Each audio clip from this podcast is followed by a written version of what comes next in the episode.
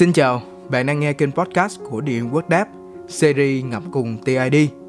Đây là nơi bạn có thể lắng nghe và ngẫm với chúng tôi về những giá trị tinh thần thông qua các bài học bổ ích, các câu chuyện nhân văn hay những cú kích nội tâm để giúp bạn khai phá nhiều điều bên trong chính dòng suy nghĩ của mình để có được sự tư duy tốt hơn, ngẫm về cuộc sống thú vị hơn và đâu đó là vài phút yên bình cho chính mình. Và giờ thì chúc các bạn có một buổi nghe thật là thú vị.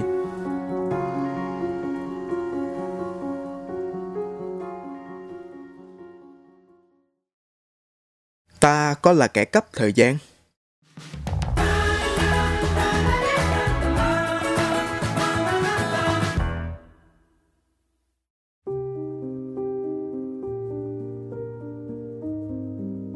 Nếu quá rảnh rỗi, hãy học cách tự làm phiền chính bản thân mình, chứ đừng biến mình thành kẻ cấp thời gian của người khác.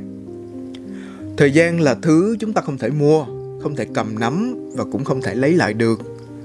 Cho dù mình có tài giỏi đến đâu thì cũng không thể kiểm soát được sự trôi qua của thời gian. Từng giây, từng phút vẫn cứ tích tắc quay đều, mặc kệ cho bạn có muốn hay không. Và dĩ nhiên, mỗi một ngày trôi qua cũng là lúc cuộc sống chúng ta ngắn đi một ngày. Vậy nên trân trọng thời gian mình và cả của người khác có phải là việc nên làm hay không? Chắc hẳn ai trong chúng ta ít nhiều gì cũng đã từng hoặc đang bị một ai đó hay những người xung quanh kiểm soát thời gian của bản thân một cách hết sức tinh vi.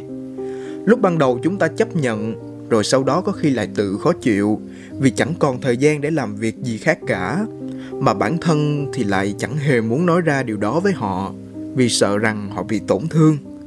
Và cứ thế năm này qua tháng nọ, chúng ta tự cho phép họ sử dụng quỹ thời gian của mình theo cách mà họ muốn. Mà có khi chúng ta cũng đã từng là người đi đánh cắp thời gian của người khác nữa chứ. Và đương nhiên, tôi cũng đã từng như vậy. Tôi sẽ gọi họ là những kẻ cắp thời gian tinh vi. Trong bài viết này chúng ta sẽ đề cập tới hai nhóm người mà chỉ là mang tính chất tham khảo thôi nhé.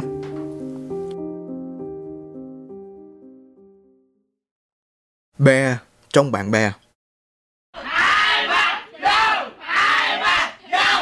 Người rủ bạn đi nhậu, đi chiêu hàng ngày hàng giờ Chỉ để la cà những câu chuyện phím trên trời dưới đất. Hoặc là người rủ bạn cà phê để làm việc học hành. Nhưng khi ra đến nơi thì chẳng để yên cho bạn làm gì cả Mà luôn vô vàng chuyện từ cho tới chính trị cho tới diễn viên. Có khi là chuyện bà hàng xóm hay những chuyện chẳng liên quan đến cuộc đời của bạn. Mặc dù mục đích ban đầu hoàn toàn khác và rồi bạn cứ thế mà bị cuốn vào câu chuyện không hồi kết. Kết quả là khi về đến nhà mới chính thức được làm việc của bản thân mà có khi cũng chưa chắc nữa. Nói tới đây thì tôi nghĩ các bạn sẽ hiểu ý tôi. Việc dành thời gian để tán gẫu là việc nên làm, nhưng nếu dành thời gian chỉ để nói chuyện phím hàng ngày với những người quá rảnh rỗi thì lại là một câu chuyện khác. Kiểu người thứ hai người yêu hiện tại có thể thành người yêu cũ Người yêu suốt ngày gọi điện thoại nhắn tin cho bạn, cập nhật tình hình 24 trên 7, không cho bạn có một tí khoảng không gian riêng nào. Và họ đưa ra lý do rằng là họ yêu bạn. Nên mới muốn bạn dành nhiều thời gian như vậy cho họ. Một lý do nghe có vẻ thuyết phục nhỉ? chỉ cần bạn nói một điều gì đó nghịch ý thì họ sẽ cho rằng là bạn không muốn dành thời gian riêng cho họ. Thiệt là một chuyện hết sức là nan giải nhỉ? Hay nói thẳng ra, nếu đào sâu vào vấn đề thì có vẻ là do họ chả có lấy nổi một việc gì đó để làm. Nên cứ bám dính vào bạn suốt ngày là sự lựa chọn duy nhất của họ. Thông thường, với những mối quan hệ như vậy sẽ không đi đến kết quả cuối cùng. Mà cái nó mang lại chỉ là sự ngột ngạt và khó chịu. Dành thời gian cho người yêu mình và mong muốn người yêu mình dành thời gian cho mình là hai việc hoàn toàn khác nhau. Nhưng cả hai khía cạnh đều phải hợp lý và cân bằng đừng để tình yêu trở thành cái lòng nhốt đối phương, còn mình thì đứng ngoài nhìn vào, vân vân và mây mây nếu quá rảnh rỗi thì hãy dành thời gian làm phiền bản thân một chút. Dành một ít thời gian riêng tư cho bản thân, chút xíu thời gian tập thể dục mỗi ngày để có sức khỏe tốt hơn. Đọc một vài trang sách cho tâm trí mở mang hơn, thậm chí là viết blog như tôi để chia sẻ hoặc học hỏi ngược lại từ những người khác.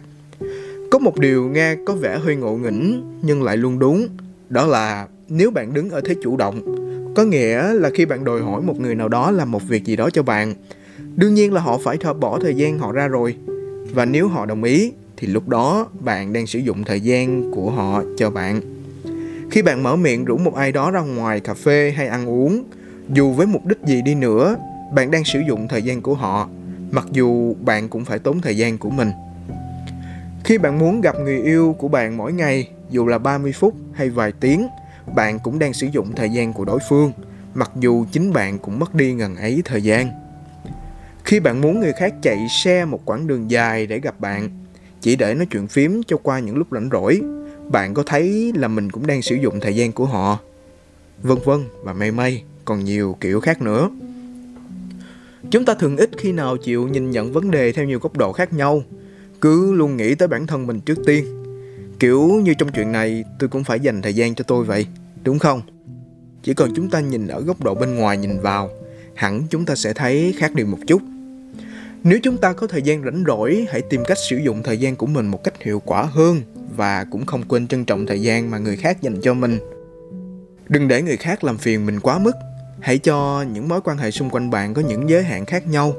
Cũng đừng biến bản thân mình trở thành một người đi làm phiền người khác mà không có một lý do chính đáng mọi mối quan hệ sẽ trở nên tốt đẹp hơn và lâu dài hơn nếu quỹ thời gian trong mối quan hệ đó được trân trọng và sử dụng một cách chính đáng và hiệu quả bạn nhé thân ái